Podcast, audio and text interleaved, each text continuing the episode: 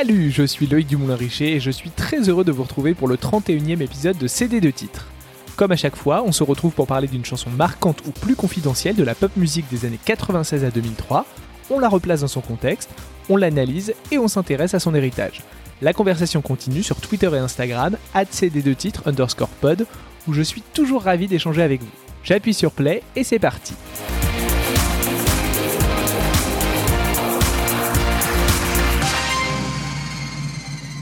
Vous voyez comment c'est quand vous adorez un titre, que vous êtes persuadé que c'est un tube dont le monde entier va s'emparer, et que bah non. Ce n'est pas que personne ne l'aime, mais plutôt que personne n'a eu l'occasion de l'aimer puisque son exposition est restée, disons, confidentielle. C'est de ça dont j'ai envie de vous parler aujourd'hui. D'une chanson qui avait tout d'un tube, mais qui n'a pas eu le succès qu'elle méritait. C'est l'histoire d'un rendez-vous manqué et d'un destin étonnant qui mêle persévérance et surtout seconde chance, un concept assez rare dans l'industrie du disque. Et pour en parler, qui mieux que celle qui l'a écrite et chantée? J'accueille donc avec joie celle que le magazine Rolling Stone avait qualifiée de Françoise Hardy au pouvoir décuplé, Sylvie O'Haraud des groupes Vendetta puis Brigitte. C'est au premier que l'on va s'intéresser aujourd'hui. Salut Sylvie Bonjour Loïc Ensemble, on ressort le CD 4 titres de French Kiss de Vendetta.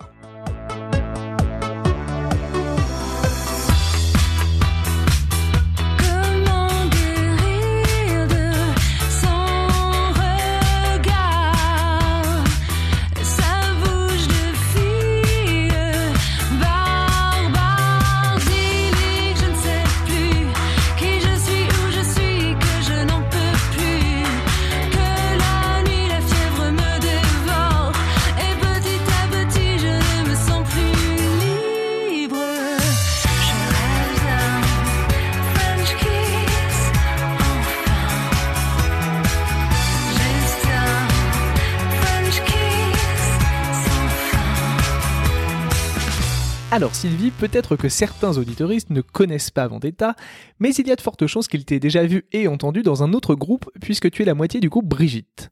C'est un parcours intéressant dans la musique puisque tu as eu plusieurs vies. Est-ce que tu peux nous raconter les débuts de Vendetta ou devrais-je dire Topaz dans les années 90 Ah là là, j'ai l'impression de parler de mon enfance. Euh, alors, euh, j'ai rencontré euh, Stéphane Doré en 80. J'avais 21 ans et on a commencé, enfin moi j'ai commencé à la musique avec lui à ce moment-là. Très vite on s'est mis à, composer des chansons, à les écrire, on a fait nos premiers concerts. Donc c'était à Caen, j'étais étudiante à ce moment-là. Et puis euh, au bout de quelques années, euh, en 95, euh, j'ai décidé d'arrêter mes études et de me consacrer essentiellement, exclusivement à la, musique et on est monté à Paris comme vraiment un, le cliché du groupe de province qui monte à la capitale. On a habité six mois ensemble, tous les trois, dans euh, quelques mètres carrés. Et euh, voilà, et euh, en 96, on a rencontré Jérôme Maclès, qui est devenu notre bassiste. Et puis, on a très vite repris les concerts à Paris. Donc oui, le, le, nom, le nom a changé quand on est arrivé à Paris. On avait envoyé nos, cassettes euh, un peu partout euh, dans les, radios euh, parisiennes et je me souviens plus du tout du nom de cette radio qui avait donc passé notre notre chanson en disant et on écoute le groupe Bandetta, la chanson s'appelle Topaz et c'était l'inverse. Et ça, ça faisait peut-être, je sais pas, 6-7 mois qu'on était à Paris, on, on s'est dit tiens ouais, on change de nom. On trouvait que c'était plus percutant. J'ai lu dans une interview à RFI que tu disais que le groupe avait une image de loser de la pop parisienne. Qu'est-ce que tu voulais dire par là? Ah bah ouais, parce que alors quand tu arrives à Paris au début, t'es le, le jeune groupe prometteur, et puis les années passent, euh, et à la fin, euh, tu finis par devenir euh, le groupe pop, oui, de loser, qui n'en finit pas de démarrer et qui démarrera pas vraiment quoi. Puis ça a duré longtemps quoi. Tu vois, on arrive en 95, on a dû commencer à faire nos concerts en 96. Euh, et puis on a signé avec Barclay en 2003. Donc il s'est passé quand même beaucoup de temps euh, avant euh, de nous professionnaliser vraiment quoi. Franchement, je sais pas, on était fous quoi on était jeunes, euh, on avait la vie devant nous, quoi. Je sais pas, je sais pas quoi dire. C'est complètement fou de faire ça. Mais euh, bah, sais pas. On écrivait d'autres chansons, on faisait de nouveaux enregistrements, on avait de nouveaux projets. on avait l'impression de progresser quand même, de, de, s'approcher de quelque chose. Euh, c'est pour ça qu'on n'a jamais arrêté. Mais je pense que de toute façon, pour faire ce, qu'on a fait, euh, même après avec Brigitte, faut être un peu dingue, quoi. Alors vous restez plusieurs années dans le circuit indé, c'est un peu le système D. Ah bah non, non, on était seuls, on était seuls le monde, on est arrivé à Paris, on connaissait personne, quoi. Et puis on n'avait même pas de manager, donc moi j'ai managé le groupe pendant très longtemps, donc euh, J'appelais les sages, je harcelais les programmateurs, j'envoyais mes cassettes, je rappelais les gens, je rappelais les radios, euh, on s'occupait des visuels. Euh, euh voilà quoi, c'était vraiment de la débrouille. Euh, on répétait beaucoup. On a une période où on répétait quasiment tous les jours pour pour pour progresser. Puis on avait aussi des petits boulots pour pour manger à côté. Donc c'était vraiment voilà, le système euh, D. Allez, je raconte un petit peu ma vie. En même temps, les auditeurs de CD de titres ont l'habitude. Moi, mon histoire avec Vendetta, elle a commencé au printemps 2003 dans un lieu très glamour, le parc des expositions de Reims. Vous assuriez la première partie d'une artiste dont j'ai déjà parlé dans le podcast, dans l'épisode 15 plus précisément, puisque c'est Zazie. J'avais été saisi par l'efficacité de vos titres, ta voix et ce côté très pop, très anglo-saxon qu'on n'avait pas beaucoup l'habitude d'entendre en France et en français. Après le concert, j'étais allé acheter le P autoproduit Connexion, votre troisième, et on avait discuté un peu. J'ai le souvenir que le public avait été hyper réceptif, ce qui n'est pas toujours le cas en première partie. Est-ce que tu as des souvenirs de cette tournée de grande salle? Ça correspond à un moment où votre carrière prend un tournant important, non? J'avais entendu parler de cette tournée, je savais qu'il y avait plusieurs groupes. Euh, j'avais une copine qui, euh, jouait avec euh, le compagnon de Zazie de l'époque. Et donc j'avais postulé comme ça, j'avais demandé. Et, Ouais, tout, tout s'est un peu euh, enchaîné en fait entre la signature de Barclay et cette tournée. Euh, bah c'était fou de jouer devant autant de monde. Euh. tu touches du, du, du, bout des doigts euh, quelque chose, quoi. Tu vois, tu tu joues devant un public qui est content d'être là parce que voilà, c'est un, public de fans. Euh, T'allais voir un artiste qui marche qui marche fort, donc les gens sont plutôt, ont un a priori plutôt euh, positif pour tout ce qui se passe et sont surexcités d'être là. Donc euh, c'était des super conditions. Et on, a, on avait, je sais pas, on avait cette idée de la première partie où tu te fais huer parce que les gens sont excédés d'attendre l'artiste euh, qui sont venus voir, quoi. Pas la, pas le, petit, le petit chanteur qui débute en, en, début. Donc t'as as un peu cette peur au ventre. Tu te dis, mais on va peut-être se faire lyncher, on va peut-être se faire huer, peut-être des gens jeter des tomates. Enfin, tu vois, t'en sais rien, quoi, en fait. Hein. Donc, t'as un peu peur la première fois. Et puis, euh, et puis non, les, gens sont plutôt bien. En fait, c'est très, ouais, c'est très bienveillant. Quelques mois après, je pars faire mes études et par hasard à la Fnac, je tombe sur votre EP French Kiss. J'étais vraiment trop heureux de pouvoir réentendre ce titre qui m'avait sérieusement accroché en live. Bon, cette EP, c'était pour tester un peu les choses avant l'album, non? Je rigole parce que je me souviens plus du tout. Euh, j'avais complètement oublié qu'on avait sorti un EP, figure-toi. Euh, oui, on a sorti un EP.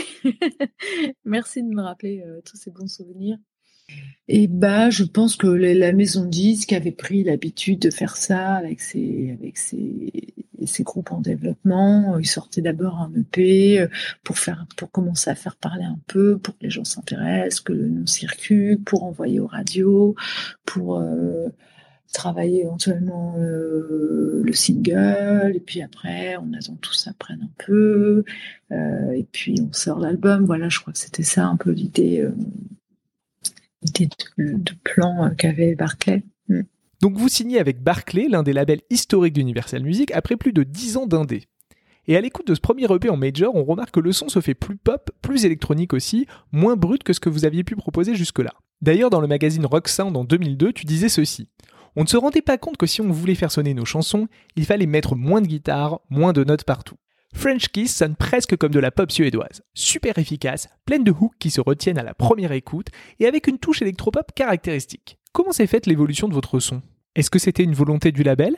Euh, non, c'est pas euh, une volonté du label ni du réalisateur, parce que euh, Stéphane euh, Doré, qui, qui arrangeait euh, toutes les chansons, avait travaillé avec des boîtes à rythme depuis toujours. Donc, euh, et puis il y avait des claviers avec des sons pas possible. On avait une groovebox là, qui était notre, bible, notre référence. Donc non, il y avait il y avait beaucoup beaucoup de sons électro dès, dès le départ. Alors en préparant cet épisode, j'ai retrouvé une chronique du magazine Rolling Stone sur l'EP qui disait on les compare à leurs homologues scandinaves, les Cardigans ou New, cette relève pop léchée.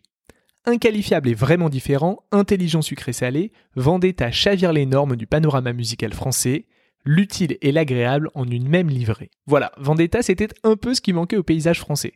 Un groupe qui assume d'être pop, qui offre des mélodies intelligentes et accrocheuses, à la signature vocale distinctive. Bon, en gros, pas Kyo ni Superbus. Non, je rigole, on adore Kyo. Depuis toujours, j'avais l'impression que French Kiss avait une certaine filiation avec un très gros tube de l'année 2001. Sylvie me l'a confirmé. En fait, euh, c'est un truc qu'on n'a jamais vraiment dit avec Stéphane. On avait adoré euh, une chanson de Kylie Minogue qui s'appelle euh, Can... Get You Out of My Head. Bon, tu sais, exactement. Je ne sais pas, mais tu parles un très grand fan de Kylie Minogue. Et voilà. Ah, c'est vrai. C'est oui, c'est ça, c'est cette chanson et euh, on, on, adorait et euh, je pense que ça nous a inspiré pour French Kiss. Alors Sylvie, est-ce que tu peux m'en dire un peu plus sur la création de French Kiss? Donc on était fascinés par cette chanson, on l'avait beaucoup écoutée et puis euh, je, me souviens d'un aller-retour dans la dans la compo en fait avec Stéphane parce que donc lui il avait trouvé cette suite d'accords, moi j'avais trouvé ce, ce, cette mélodie là du début euh. Et après, il avait fait une guitare qui faisait que j'adorais quoi vraiment euh, c'était très euh, incisif quoi et ensuite en m'inspirant de sa guitare j'ai fait la mélodie qui doit faire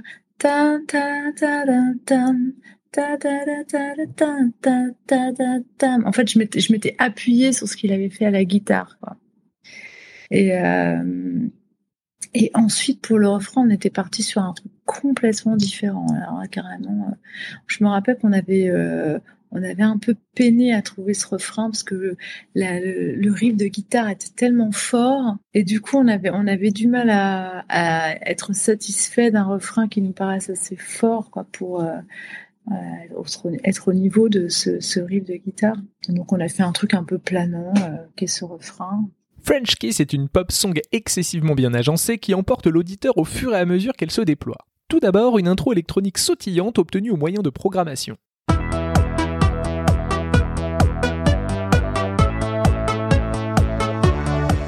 Ensuite, un riff de guitare qui habille le premier couplet.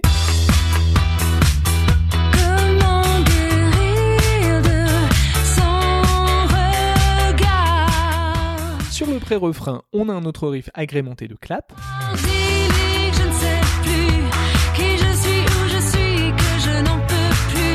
Le refrain s'affranchit des guitares et le son s'y fait plus électronique, comme sur l'intro.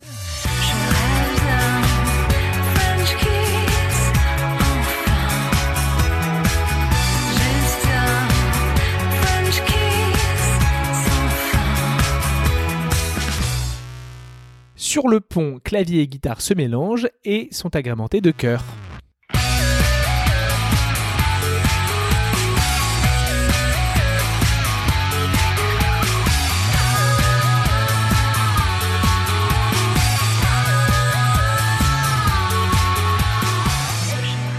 À la production du titre, on retrouve Dorian et Peter Van Peul, deux figures de la pop francophone de qualité. Et je dis pas ça seulement parce que Dorian a écrit entre autres Toutes les femmes de ta vie DL5.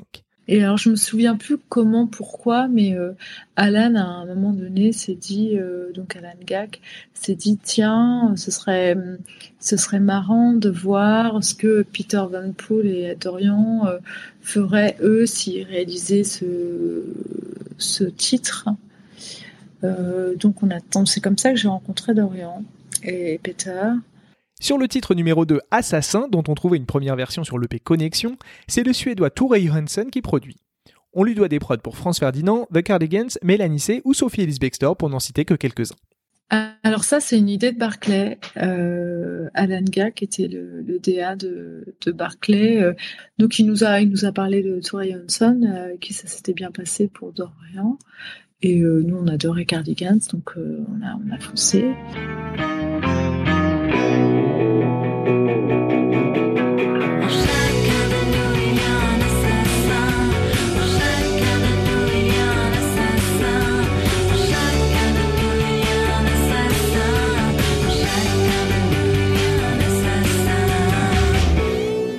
Quatrième piste de l'EP, on trouve le panorama mix de French Kiss, une réinterprétation plus électronique assez réussie, qui a la particularité de ne pas réutiliser le refrain entier, mais seulement la fin de phrase, alors qu'il garde les paroles des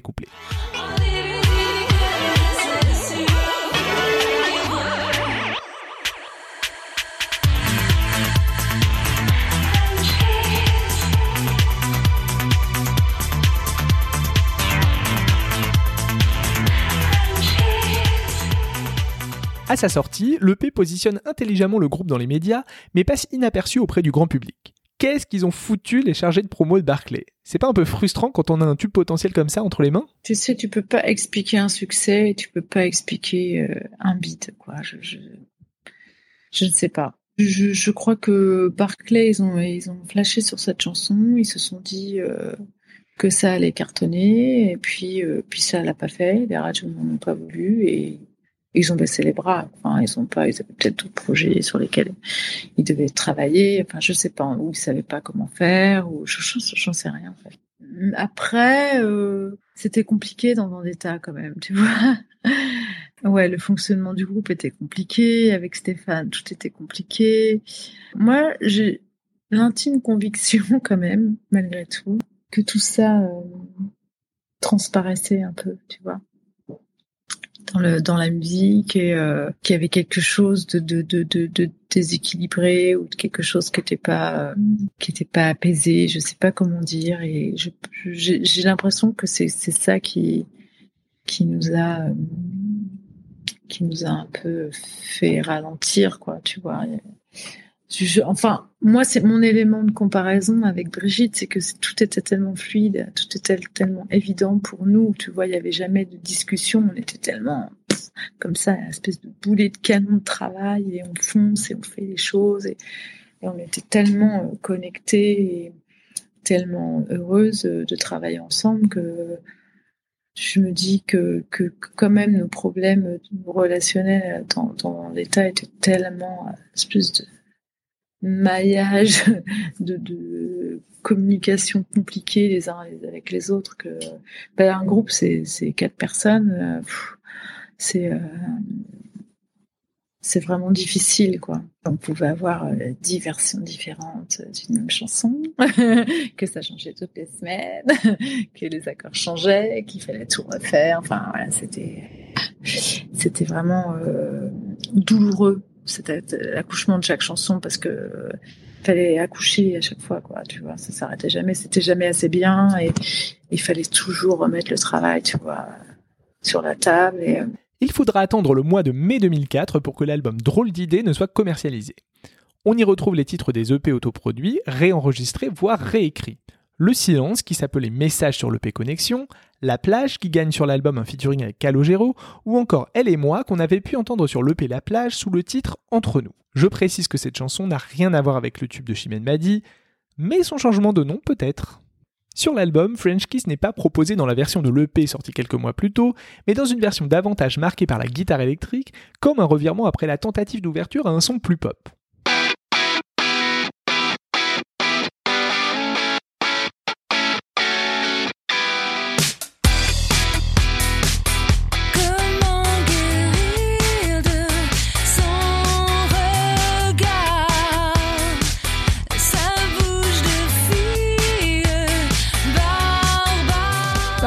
Titres inédits, on trouve les excellents L'Excès et L'Everest qui ouvrent l'album, et Vient en duo avec Arthur H qui sert étonnamment de single.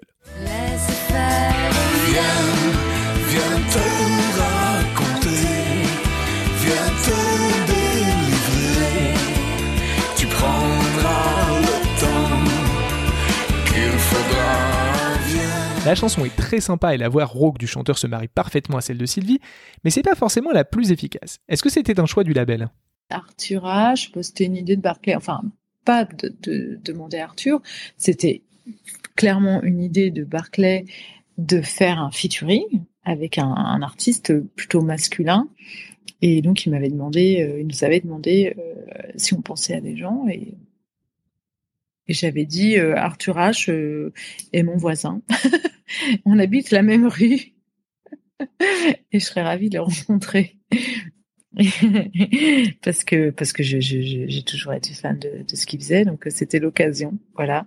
Et on a fait on a fait ce duo. Euh, Viens, c'était pas mal, je crois, cette chanson. Et euh, mais comme quoi, tu vois, ils ont quand même essayé Barclay parce que si on essaye d'analyser un peu, tu vois, ils s'étaient dit euh, ça va passer sur énergie, French Kiss, ils ont sorti le P, on va sortir l'album après. Ça n'a pas marché, on sort l'album, ils se disent bon, on va euh, on va essayer de travailler donc ce deuxième single qui s'appelle Viens et ça va être plus adulte, on va essayer de le, on va commencer par France Inter, les radios périphérique, c'est comme ça qu'ils disent. Et ça n'a pas pris non plus.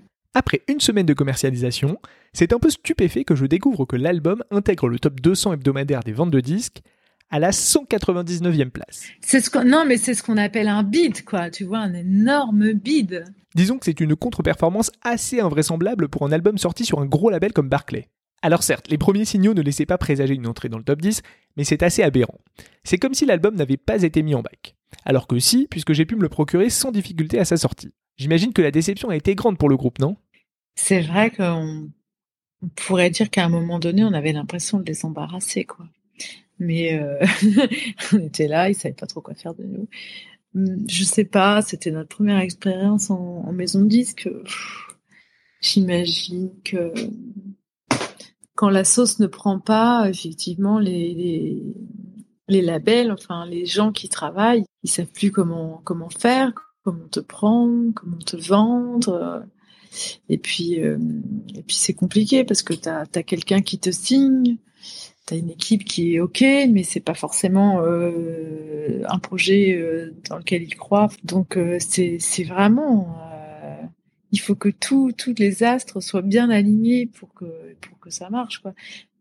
Mais euh, moi j'en ai, je, enfin j'ai pas tenu euh, Barclay euh, responsable de, de l'échec de l'album. J'ai tendance à penser que c'était pas assez bien. C'est tout quoi, tu vois. que que si si ça avait été si bien que ça, euh, les radios l'auraient passé, euh, on aurait eu de la presse, on aurait eu de la télé, enfin, c'était juste pas assez bien, quoi. Et, euh, et puis après, une fois que, une fois que toutes les radios ont dit non, qu'est-ce que tu t'as beau être le meilleur des DA, le meilleur des attachés de presse, tu, tu, peux pas, tu peux pas forcer les gens à passer un, disque, donc voilà quoi. Alors suite à tout ça, vous enregistrez quand même un deuxième album, non? Ouais, parce qu'on avait un contrat. Donc on a enregistré un deuxième album, on a mixé cet album, et puis quand il a été terminé, Barclay a dit nous ne sortirons pas cet album. Donc euh, ouais, c'était un peu violent parce que je sais pas ce qu'on aurait préféré, tu vois. Après, avec le recul, je m'étais dit ah oh, bah ils auraient pu le dire avant. Mais c'était quand même c'était quand même sympa d'avoir euh, enfin je veux dire euh, nous on était contents d'avoir pu enregistrer cet album quand même après des, années euh, de, travail sur des nouvelles chansons. Enfin, des années, on n'a pas passé non plus cinq ans, mais je veux dire, voilà, c'est l'aboutissement d'un travail. Donc, euh, et puis, euh, ça nous laissait quand même la possibilité éventuellement de sortir ailleurs, dans une autre maison de disques. Donc, on a essayé de voir un peu le bon côté des choses. Donc, même si on savait au fond de nous que c'était pas très bon signe, hein, quand même. C'était la fin de l'histoire. C'est comme ça. On a beau se raccrocher à ce qu'on peut euh, quand on aime les gens. Euh, au bout d'un moment, bah, ça, s'arrête quand même. Quoi. On sait que l'industrie de la musique est un milieu impitoyable, notamment pour les jeunes artistes et les femmes. À la fin de Vendetta, tu as 35 ans et tu sors d'un projet auquel tu t'es consacré pendant 15 ans sans qu'il ne te permette de t'imposer. Dans quel état d'esprit es-tu à ce moment-là? Tu vois, en 2006, j'ai 36 ans. Je pète pas la forme, hein. franchement. Je viens d'avoir un deuxième enfant, j'ai plus de maison de disques, j'ai plus de groupe. Euh, je me proche de, gentiment de la quarantaine. Je me dis bon, on va peut-être euh, arrêter les frais, ça suffit. Et, euh, et en 2007, euh, donc j'ai 37 ans et je me dis bon, je vais arrêter la musique. Je sais pas ce que je vais devenir, ce que je vais faire. Ah non non, mais là je me disais que j'avais été complètement inconsciente toutes ces années à essayer de croire que je pouvais faire quelque chose, que je, ça en valait la peine, que j'en valais la peine, que j'avais quelque chose à faire dans ce métier, quoi. Et euh, donc je m'en voulais presque. Je me dis mais qu'est-ce qui m'a pris, quoi? Comment j'ai pu croire que j'allais y arriver? Il y a, un truc très prétentieux, quand même. Quand Aurélie euh, m'appelle et me dit Tu veux qu'on fasse un groupe ensemble? Moi, je dis Ouais Je dis oui, quoi. Franchement, de toute façon, moi, je vais arrêter. Donc, je dis Ouais, amusons-nous, quoi. On verra bien. Verra bien ce que ça donne, quoi. Quelques années plus tard, Sylvie forme le duo Brigitte avec Aurélie Saada, que vous avez peut-être connu sous le nom de Mayanne Delem au début des années 2000. Et là, comme une revanche bien méritée pour les deux, le succès est au rendez-vous. Le groupe sort trois albums qui cartonnent et séduit un large public sur scène avec son mélange de disco, de pop en français, des harmonies vocales à tomber et beaucoup d'humour. Un message posté sur Instagram par Aurélie en février 2021 laisse à penser que Brigitte n'est plus. J'ose te demander ce qu'il en est, Sylvie? Ouais, on a officialisé euh, notre séparation. Bah ouais, 12 ans, 12 euh, ans. C'est bien de faire autre chose un peu, quoi. La vie est longue, hein, euh, et pleine de surprises. Donc, euh, écoute, je, je, sais pas, j'en suis comme à la fin de Vendetta, de me demander ce que je vais faire. Là, quand même, je me dis pas que je vais arrêter la musique. Je sais maintenant que je n'arrêterai pas de, faire de la musique. D'ailleurs, je n'arrête pas. Mais je sais pas, je sais pas ce que. Enfin, si, j'ai plusieurs projets, quoi, mais bon, qui sont à des stades de projet. Aujourd'hui, Sylvie savoure une pause studieuse avant d'entamer sa nouvelle aventure. Sauf que là, contrairement à la fin de Vendetta, elle a pour elle le succès, la notoriété et à n'en pas douter beaucoup de gens prêts à bosser avec elle. On lui laisse donc un peu de temps pour préparer tout ça parce qu'après tout, elle nous a prouvé qu'elle pouvait faire les choses à son rythme. Une dernière question concernant le mouvement MeToo qui s'est propagé à la musique ces derniers mois avec notamment le collectif Music2. Au fil de ta carrière, tu as connu les tremplins rock, les majors, les labels indés, Comment est-ce que tu as vu les choses évoluer dans le milieu Est-ce que tu as toi-même eu affaire à des comportements répréhensibles ou problématiques Alors, je dirais que j'ai pas euh, vécu euh, d'agression, euh, j'ai pas d'anecdotes, euh, en tout cas avec les, les, programmateurs de, ce, milieu, enfin, les tremplins, les maisons disques, J'ai pas de choses particulières à raconter. Mais, il y a un mais, j'avais quand même assez conscience depuis toujours que quand tu étais une fille, il fallait euh, prouver euh, deux fois, trois fois plus que, qu'un, mec. Quoi. Donc j'avais quand même énormément euh, conscience que c'était pas c'était pas gagné d'être une fille dans le monde professionnel en général. J'avais de la chance parce que les, les mecs de, mon groupe euh, une confiance absolue, quoi. De leur part à eux, j'ai pas eu de, j'avais rien à redire, quoi. Je, menais, euh, voilà, le groupe et, tout le monde était, on était très content, quoi.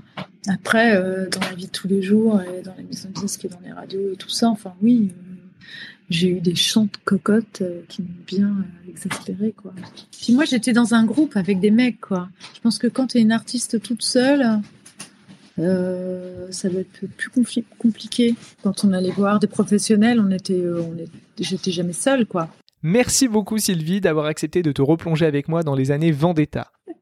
de rien, je sais pas, c'est plutôt toi qui m'as appris des choses euh, que l'inverse, hein, mais merci hein, pour cette pour cette interview. Quant à vous qui nous écoutez, j'espère que vous avez pris plaisir à découvrir ou redécouvrir ce titre. Il n'est jamais trop tard pour réparer une pop injustice. La version single n'est pas disponible sur les plateformes de streaming, mais vous la trouverez sur cd2titres.com dans la playlist. L'album Drôle d'idée est lui dispo partout. On s'écoute un petit bout de French Kiss et on se retrouve juste après.